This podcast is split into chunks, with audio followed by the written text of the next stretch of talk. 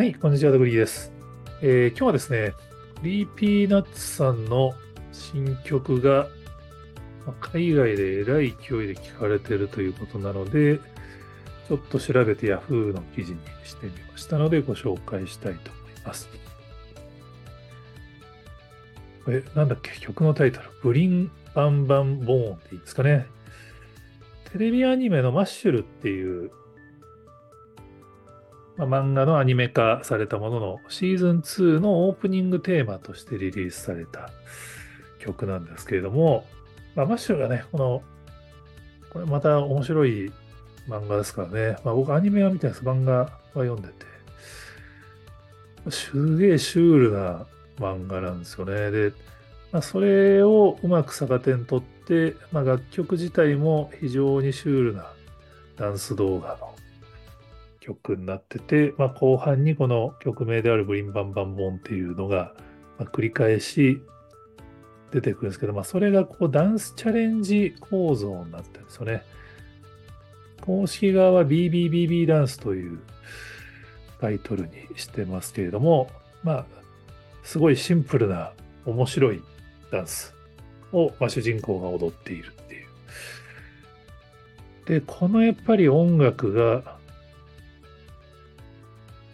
すごい世界中に刺さってるみたいでして、まあ、 Creepy Nuts が世界に見つかったみたいな文脈になってるみたいですね。Spotify のグローバルチャートで80位に出てたのを、まあ、DJ 松永さんがえーやばいっていう投稿して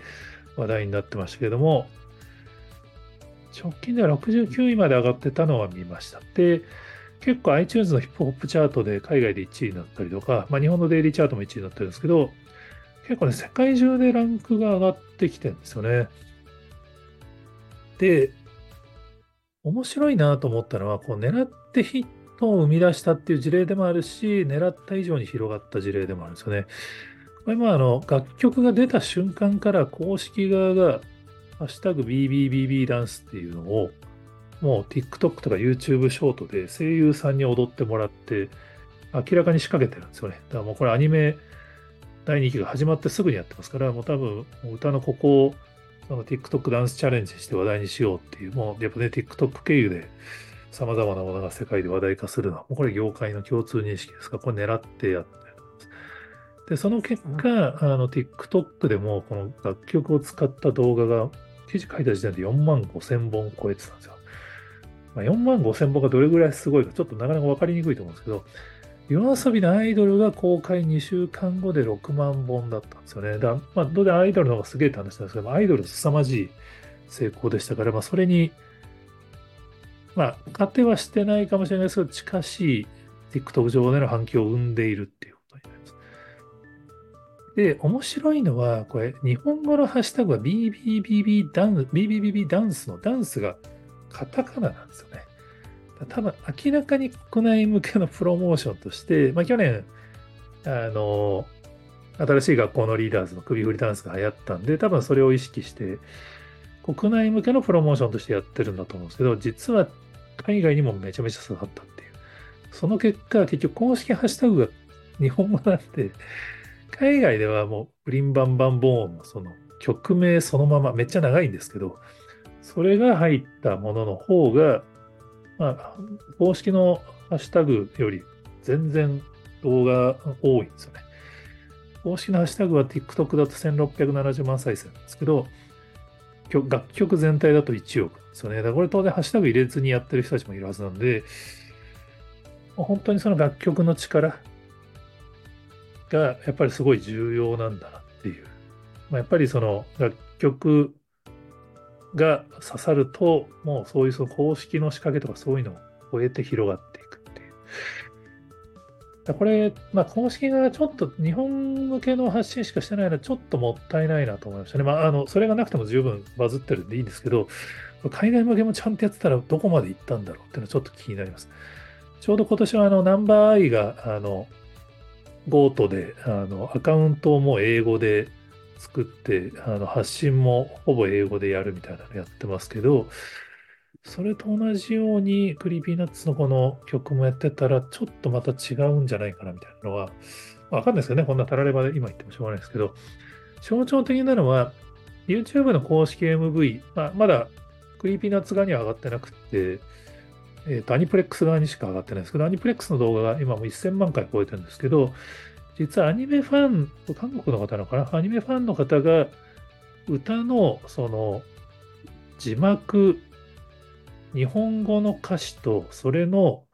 えっと、ローマ字読みと英語の歌詞っていうのを並べるっていう動画を YouTube に上げて、これが僕見たとき400万近く再生いってたんですよね。公式が900万のところで400万近くなんで、もう半分近い人が、この歌詞の意味を、意味とか読み方を知りたくて見てるっていう。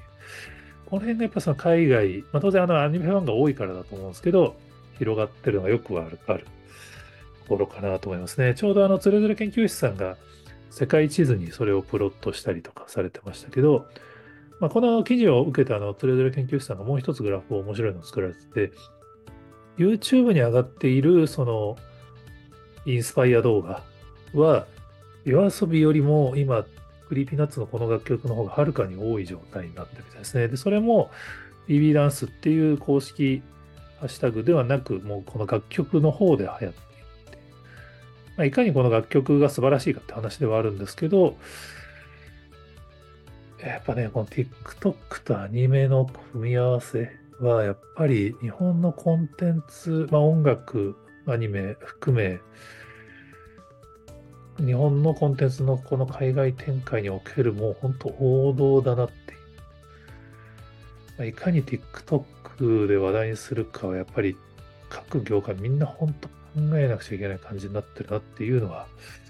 すごい印象的ですね。まあ、まだあのリリースされて2週間で、 Creepy Nuts さんのその YouTube にもフルバージョンが上がってないレベルなんで、やりようによってはね、これまだ1ランク、2ランク上に上がる可能性あると思いますから、ちょっと引き続き注目したいなと思ったりしております。はい、こちらのチャンネルでは、えー、日本のエンタメが海外に出ていくのを密かに応援したいなと思っておりますので、えー、他にもこんな話してますよって方がおられましたら、ぜひコメントや DM で教えていただけると幸いです。今日もありがとうございます。